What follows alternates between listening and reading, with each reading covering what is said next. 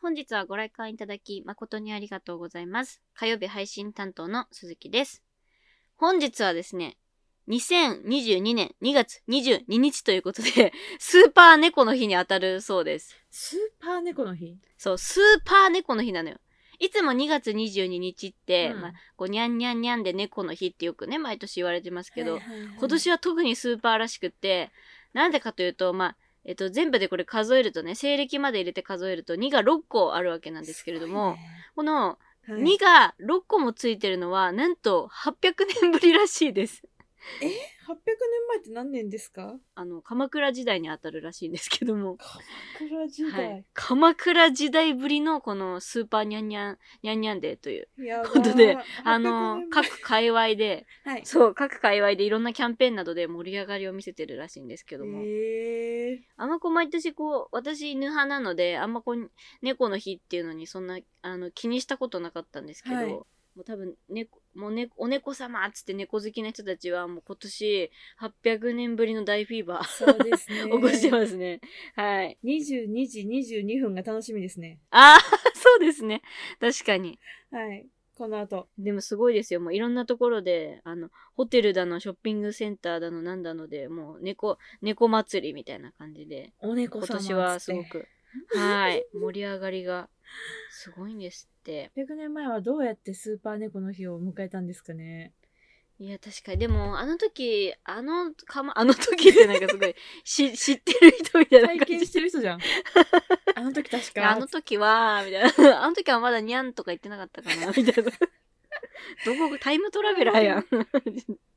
はい。あの、多分、ににゃんっていうのはちょっとあの時代はなかったかもしれないですけど。はいまあ、そのね、概念があったかわかんないですけど。まあ、きっと猫はね、古来より愛されてきたうん生き物なので、はいはい。今年はだから、しかも、あの、今年って干支が虎じゃないですか。あ猫確かか。に猫かやんもう猫好きはもう今年大フィーバーなんですよ、 本当に。ほんまや な、はい。猫の日っていうのはすごく言われるけど、犬の日ってあんまないですよね。えそもそも犬の日ってあるのかないや、聞いたことない。犬好きだけど。でも、犬の日を作るんだとすれば、やっぱワンって言うから、うんまあだから1月11とかですよね。まあ11月11。あ、あーでも確かに11月11ポッキーに取られてるんだった。確かにむず11月11日はポッキープリッツの日だから、うん多分犬は影を潜めてるんでしょうかね、きっとわいそうね。ポッキーなんかいつでも食べれるやん、つってね。 受けるんだけどとはいえ私たちなんか毎年11月11日になったらポッキーだのプリッツだのって盛り上がってますけど、まあねだから今年からはもう犬犬の日にしたいと思います強制的にはいあ鈴木が犬好きなので11月1日が犬の日らしいですよあそうなのなんみたいでですよワンワンワンで3つ並ぶのが11月1日だからだってえなんでなんでワンワンワンワンの方がいいじゃワンワンワンがいいらしいんなんで やねんそれ絶対さなんポでやねんッキープリッツに取られてさその日まがあ使えなそうくやななったから、とりあえずじゃあ1個足りないけどここにしポとッくキーかの日みったていいなつからあるのちなみにえ歴史でも浅そうだけど浅いですよ絶対だってわかんないけどポッキープリッツが生まれたのってどうせせいぜい20年とかそんぐらいじゃないですかきっとそうだいよつね販売されたか知らんけどねそうだと思うしかも絶対浅いよね思うけどなんかポッキーじゃなくてもプリッツじゃなくても、うんあの細長いお菓子っていっぱいあるじゃないです かうんほんと言ったもん勝ちですよねマジでまあポッキー好きだからいいけどえー、アバウトポッ面キー白いなえでも聞いて犬の日の方がはい歴史古 いよ、なんでだわかんなんでそこ奪わなかったの、ね謎え待ってポッキーっていつ生まれなんだろう99年だっ書いててない。99年なんだ。うんうん犬の日は87年だから12年先輩なわけですよ犬の日バリ先輩やない かい。えー、なんであえてそっちにしたんですかね遠慮しちゃったんですかね1月1日ううんーん何年なんだろへえー、なんかなんかちょっとすっきりしないですけどもうね、はい教えてほしい本当理由を教えてほしいそうですねまあでも11月1日が犬の日だってことが今日分かったので、はいはい、今年は私ワンちゃんフィーバーしたいと思いますお願いします絶対忘れてそう、んはい。ということでね、この今日はとても特別な日なんですよ。スーパー猫の日なんですよ。はい。皆さんも今日、今日ぐらいはね、あの、犬派の人も猫を思いながら、思いを馳せながら、はい。あの、一緒にラジオ盛り上げていけたらいいなと思います。えー、鹿島シレイトショー第93作目上映開始です。 Don't worry about what they're saying. Keep doing you, love. Get up in the morning. それで、その、もう2が6個も並んでるスーパースペシャルな日なんですけども、はいあの佐々木さんは奇数と偶数ってどっちが好きですかせーのでせーので答えましょうわ。むずいむずい。うむずいですかじゃあいきますよ、せーの奇数数お一緒やあらあら。なんで奇数が好きなんですかなんか割り切れないっていうのが型にはまらなくていいなって。深いいなんでよ深いか。深くないだやろ。深いでしょそんなそんな風に思ってないですよ単純になんかこう雰囲気ですよ私 はあと私誕生日が、うんうんうんあの月もよ日にちも全部、えー、と奇数なんですよあ本当だ。そう私は小さい頃もともと偶数特に2数字の2が一番好きだったんですよなぜか知らないけどはいはい。はいだから偶数派だったんですけど自分の誕生日全部奇数だなっていうことに気づいてからちょっと運命的なものを感じそれから奇数派に願えた派ですね私は、寝返った。はいあー確かに全部奇数なんだ、言われればそうなんですよ、うん特にじゃあ奇数偶数関係なく好きな数字はって言われたら何ですか、まあ私さいくつかあるんだけどでもおお6か9か11だな 三つ2桁出てき たえー、6ってなかなか選ぶ人いないと思いますけどなんでですかえなんでですかいやわかんないけど6ってなんかオーメンの数字じゃないですか悪魔の数字じゃないですかえー、じゃあ好きじゃないええちょっとそんなんでそんなんで今のそっかなんかごめんなさいねなんかあの別にそれあの物語の話なんで別に気にしなくても大丈夫ですよ佐々木さん、ん知らなかった怖い怖い知らずに言ってたんかいうん知らないよみんな知ってるもんなのいやわかんないけどなんか6ってなんかまあ悪魔のイメージありますけど私だけ怖い怖くない大丈夫、食べれなきゃよかったうん、それはごめんいいよそれはごめんね、いいようん、なんで6好きなのかなって思って小えっと出席番号小学生の時の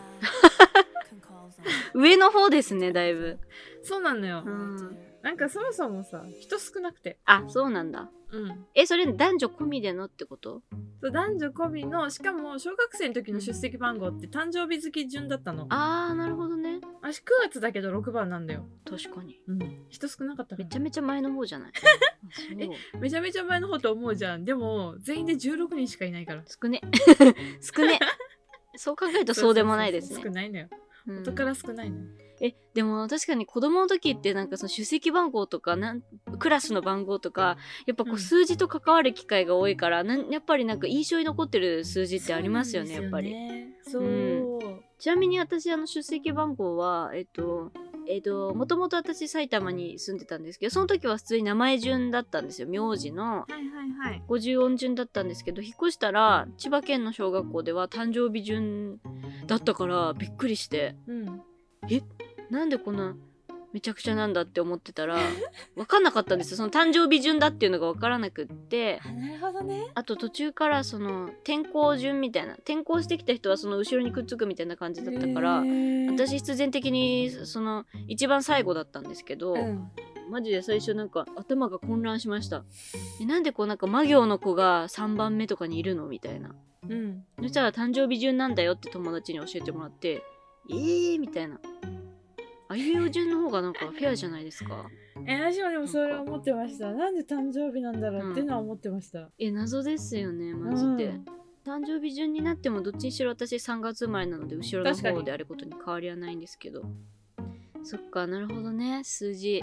はいあのちょっとよ余計な余計なあの恐怖植えつけちゃいましたけど、本当ですよ、うん、だから私はあの2が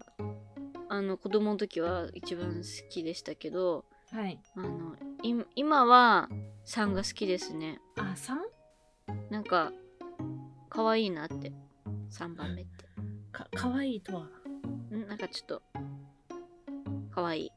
はい、わかりました。かわいい。難しい三可愛いです。はい。皆さん、三可愛いですよでも数字いや確かに出席番号の話面白いななんか今度いつかできたらいいなマジで しましょう。まあもうしちゃったけど。はい、皆さんのところはあの首席番号順どんな順番でしたか、まあ、50音順が一番スタンダードだとは思うんですけど、うんうん誕生日順とか他にもなんかなんとか順みたいなのあるかもしれないですよねえ、もうこれ以上なくないいやもしかしたらすごく変な首席番号の人もいるかもしれない知りたいね、あったら。皆さんの学校はどうなんどういうふうにこう決めたのかもし知ってたらぜひ教えてもらえると嬉しいですです。はいそれではえー2月の曜日コーナーに参りたいと思いますはい。 2月からのコーナーは最強コンビ2人が思う最強の組み合わせをご紹介するというコーナーでございますけれども、まあ、今日が最終回ということで最後はですねあの、はちょっとこれ話したいなと思っていたんですけどもフええァッション編ファッションでの最強コンビをはいお話ししたいと思いますあでもファッションアイテムって絶対こう1個じゃないじゃないですかうちら常に、あの最強の組み合わせを求めて毎日毎日コーディネートしてると思うんですよなるほどなんね。かもうこれだったらこれみたいなのは何かありますかでもよくやるのは、うん。ビッグブルパーカーにうん、うん。スニーカーとか。ー。おー。佐々木さん、やっぱり、えー、でもなんか佐々木さんのファッションって私あんまつかめないんだよな。なんでですかえー、なんでですかなんでだろうわからん。つかめないとは。なんか結構その、ボーイッシュっていうか、なんかその、なんだろううんスストリート系とまではいかないけど結構そのオーバーサイズな服を着ている時もあればなんか結構ピチッとしたなんだろう女の子らしい服着てる時もあればなんかはい色とかもなんかこういう系統が多いとかもなんあんまりそういうのを感じたなんか結構いろんな色を着てるイメージがあるからなんかかこのジャンルだなみたいのはなんかなんななんかあんまりイメージつけつかないっていうか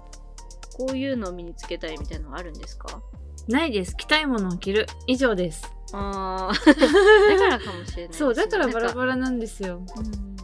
なるほどねこれからも春だからデニム生地のファッションアイテムってすごく増えてくると思うんですよ毎年春ってあー確かに。はいでデニム生地すごい好きなんですけどなんか結構オーバーサイズのデニムジャケットになんか白いキャップとかめっちゃ可愛いなと思いますあ、確かに。かわいい。可愛いいんだけどなんなんていうんだ動きやすくてちょっとなんかボーイッシュなアイテムを入れてる女の子ってすごい可愛いなって思いますわかる。あとデニムと白のこの相性って最高ですよねうん、いいと思います。うん清潔感あって男の人でも女の人でも似合うしうん、爽やか。爽やかでしょうん。もう本当に致命的なのが私帽子本当に合わないんだよねマジでいつも言いますよね。なんか本当に合わないんだよね 佐々木さんはめっちゃ帽子かぶっ結構帽子いろんなのかぶってるイメージがあってなんか似合うからいいなって思ってますけど そう、私はね、昔から小物何でも似合うねって言われて育ってきたんで。いやーそれ本当羨ましいなんか遊びができていいですよね なんかまあなんか平凡な顔してるんですよ。いやそんなことそういうことじゃないえ似合わないかななんかバケハとか今めっちゃ流行ってるじゃないですか、まあ、ちょっと前から大好き、バケハ。えなんかすごいなんかああいうの絶対かぶれないなって思ってかぶりなって、可愛いけどいや無理絶対なんか農作業してる人になる絶対多分なんか絶対なんか変な感じになるからバケハは結構難易度高いアイテムだなって思ってて私的に。ね、ううんん。私がやっぱりそういうのをなんかこう使いこなすのが苦手だからデビューしちゃいなよ。いやだって普通のあのキャップキャップキャップキャップ。普通のあ のキャップですら私はいなんか、あんまりしかぶれないんですああれですらちょっとハードル高いんで意外とね、かぶってみたらね、うん似合うのよ。本当ですかやってみよやってみう。ようやってみよう。やってみようかどね。はい。 うんなんか帽子の話になっちゃった。コンビじゃなくて帽子の話になっちゃった。 確かに。だから私はそのデニムと白アイテム、これは絶対最高だなって思ってるんですけど、佐々木さんもなんかそういうのありますかアイテムじゃないですけど、オーバーサイズのニットカーディガンは、下、タイトのデニムとかがいいなっていう。ああいうのは可愛いなと思いますね。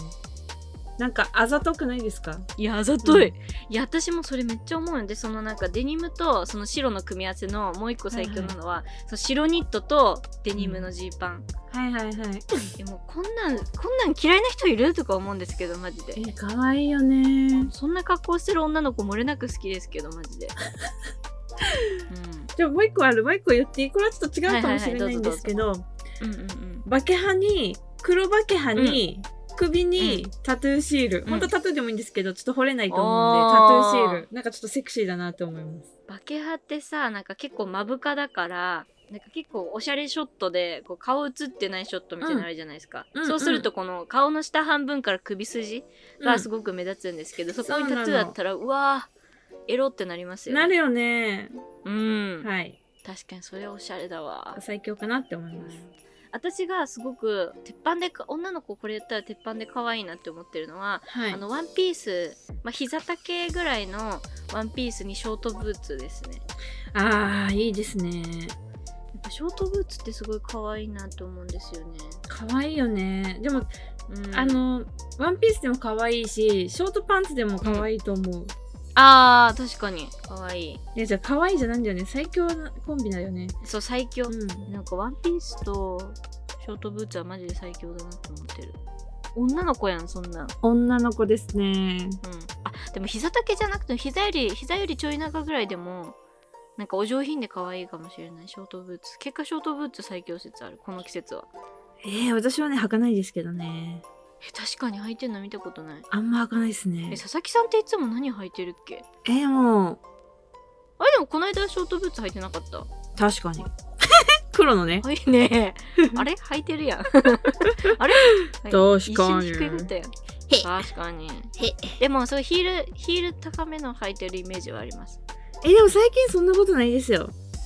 あそうですか、うんそう以前すごい背高いイメージがあったあったのはすごい高いヒールをよく履いててそうそれ履いて最近一緒に歩くと目線が一緒でありがとうって思ってますなんかウケるありがとうウケる脱線しましたけどはい脱線しまくりますねちょっとお洋服の話は一生喋っちゃうねワンピースとショートブーツマジで可愛いと思う、まあまず私たちそもそも佐々木と鈴木ってはいういコンビでね、やらせていただいてるじゃないですか、え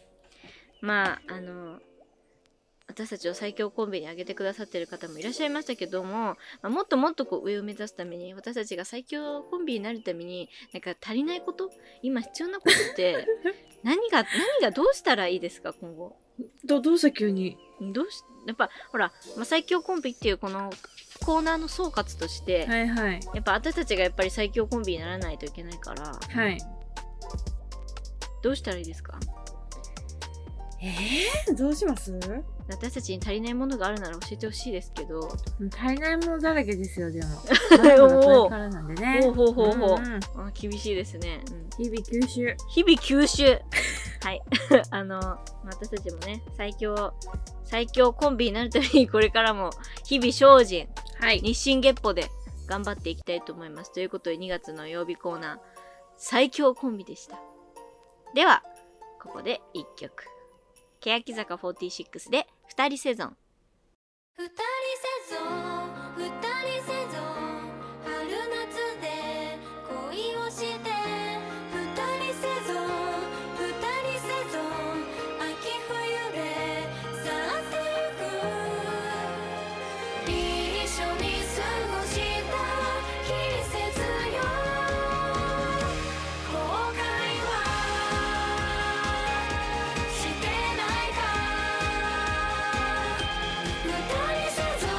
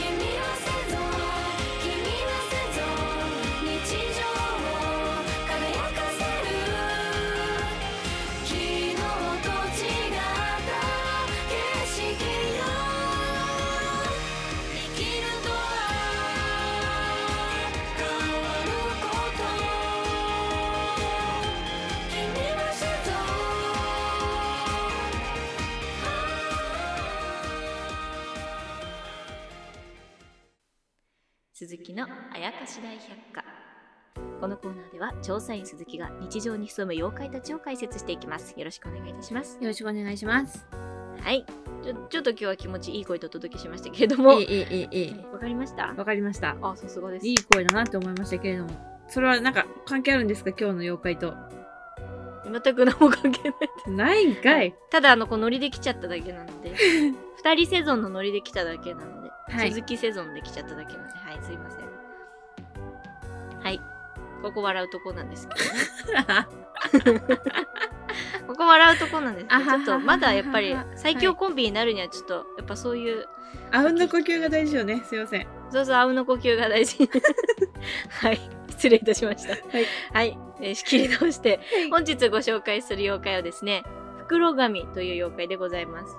黒髪なんだろう、全然わからんわ。ちょっとおしゃれなネーミングいっぱい考えて、はい結局なんかちょっとつくも神っぽいこう雰囲気の袋紙にああ、なるほどね。落ち着いたんですけど、ええええはい、読んで字のごとく袋ですよねはい、袋。あの私あるあるなんですけど、うんうんあのまあブランド物のその化粧品とか、はい。まあ、ファッションとかあの買うじゃないですかで紙袋ショッパーがついてくるじゃないですあーかなるほどね。ああいうのやっぱすごいてかブランドもんってそんな毎日常に買ってるものじゃないしやっぱ特別な時とか、うんまあ、自分へのご褒美みたいな感じで買うじゃないですか、はいまあ自分で買ってももらっても同じなんですけどだから捨てられないんですよね紙袋わかるえわかりますー。めなっんちゃかわこれさかるポイポイポイポイ捨てれる人ってなんかどういう神経してんだろうっていう か思うと同時になんかいやそういう人になりたいなっていう、まあ、両方の気持ちがあるんですけど、はいはいはい。あの本当に捨てられなくてまあでも本当子供の時からそうなんですけど、はい。あのちょっと引かないでほしいんですけど、なんはかいそのバレンタインとかで友チョコとかでクラスの女の子たちとこうチョコを交換するんですけどなんかそのもらったなんか個包装の袋とかもなんか捨てられなくてえー、それは引く。綺麗にこうなんか畳んでなんか、まあ、最終的に結局食べ物が入ってたやつだから、はい捨てるんですけど、うん。なんかすぐには捨てれなくて、うんその可愛いさリボンとかラッピングとかしてくれたやつ、うん。可愛くて捨てられなくてちょっと数日間ぐらい届いて たんですはいそれぐらいちょっとそのそういう包装物を捨てられない女なんですけど、 はい。まあこういうの特にまあブランド物のショッパーとかだったら、うんあるあるっていう方もいらっしゃると思うんですけど結局それってなんかしまったところで使うことってあんまないじゃないですか取っとくものみたいね。そういうのずっと放置しておくといずれこう日が経つとそこにこう魂が宿ってあら神様になっちゃうんですよあらあら、いいじゃないですか。そう時間が経つと神様になっちゃうのでもさ紙袋ってさその一斉に基本的にその使い捨てとかじゃないから、うんこう買ってったらどんどん溜まってくじゃないですかなっていきます増えてくじゃないですかうん。やっぱ神様って同じとこに一箇所にいっぱいたくさんいると喧嘩しちゃうんですよへえー、そうなんだ。そう喧嘩しちゃうんですそうすると良くないことが起こっちゃうんですねえ、何が起きるんですかだからその片足ドブに突っ込んだりとか片足ドブに突っ込んだりとか、あのはい鳥の糞頭に落ちてきたりとか、まあ、そういえう、ーねやだ災いを呼び起こしてしまうんですよだから、まあ、ショッパーっていうのはね可愛いしなんかその限定のねこのシーズン限定のデザインとかいろいろあると思うんですけど、はい。まあ、あの定期的にチェックしてちょっと増えてきたなと思ったら古いやつとかは捨ててしまうとかあのこまめにこまめにこう整理整頓うんすることがとても大事だという話です。はい、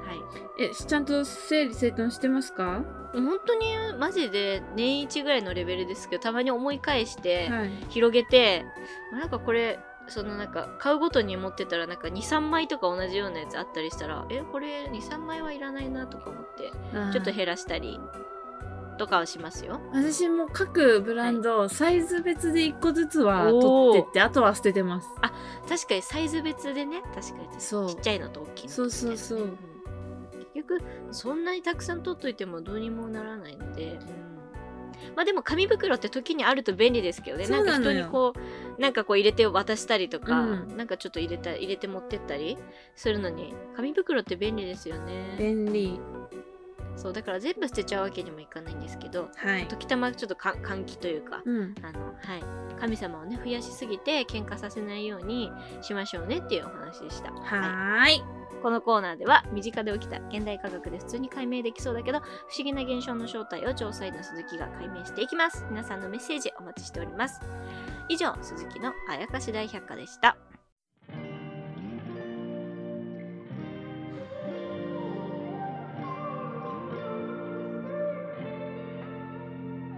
今日あれですもんねあのちょっと脱線が多かったね確かにねよく脱線してま したね今う日ん特に前半の方の脱線がひどかったからもしかしたら編集したら足りないってなるかもしれないけど曲が長くなる曲また曲すぐ曲長くてもとりあえず曲長くしときゃいいと思ってもよくないですね、うん良くないはいまあそんなわけで、えーエンディングでございます、エえンディングー特別なこのスーパー猫の日佐々木さんはなんかこうなんなんか得するんですか、ね、猫にま つわる何かパスが雑なんですけ どでも多分わかんないけどまだあのほら事前に今収録してるから、えあの今日ではない今収録してる日ではないけども、はい2月22日になったら意外とこうスーパー行ったりどっかお店お買い物外出た時に猫モチーフを見かける率が高くなってるかもしえれそれないは確かにですねうんじゃあそれに引き寄せられてなんかこう、ね、猫の猫のなんかスイーツ買っちゃいましたとかなんかあるかもしれないですよね猫のスイーツねあるのかなまああるんだろうななんかもしあったら昔なんか東京駅東京駅のあの八重洲の方ってはいあのお土産屋さんっていうかなんかそのお菓子とかいっぱい売ってるじゃないですはいか、はいはいはいあそこでなんか猫のあの手形じゃなくて、えっと、肉球はい、肉球うのん、スイーツ、どんなんだったっけなんかフィナンシェ的なやつかクッキーか忘れちゃったんですけどめちゃめちゃ可愛くてあの人にあげるように買ったことがありまして、うんうんなんか肉球グッズみたいなモチーフみたいのは結構溢れてるかもしれないですね今日は確かに肉球はやりやすそう作りやすそうだもんなうんちょっと可愛いしね見てみたいと思いまふすにふにしてか、はい、まあ、仕事だから無理ですけど、うんお休みの日だったらね猫カフェとか行きたかったですねあー確かにはい猫派の皆さんは今日一日思いを馳せていただければと思い ます、えー次回の鹿島市レイトショーは2月26日土曜日の夜9時開演です2月の土曜日は伝えるトレーニングということで毎週トレーニングに勤しんでいる佐々木と鈴木をぜひ聞きに来てくださいませ番組へのお便りも募集しておりますメッセージの宛先は sassu08081-gmail.com ささすず 0801-gmail.com ですはいということで本日の上映はこれにて終了でございますご来館誠にありがとうございましたここまでのお相手は佐々木と鈴木でしたそれではこの曲でお別れです米津玄師でポップソング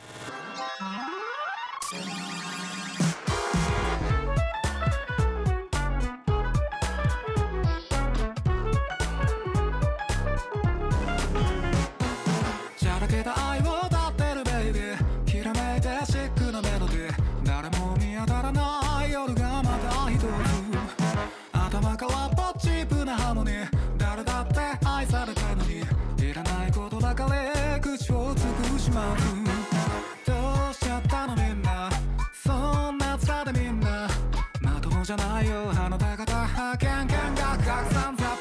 ぱら雨に歌えばなんて晴れやかださぞかし体操楽しかろうハレンレンランランラッパッパラッラワンツースリーで愛を込めてもう一生遊ぼうぜ準備してきたものすべてばらまいてそうさ当然何もかも全部くだらね君だけの歌歌ってくれそれもまた全部くだらね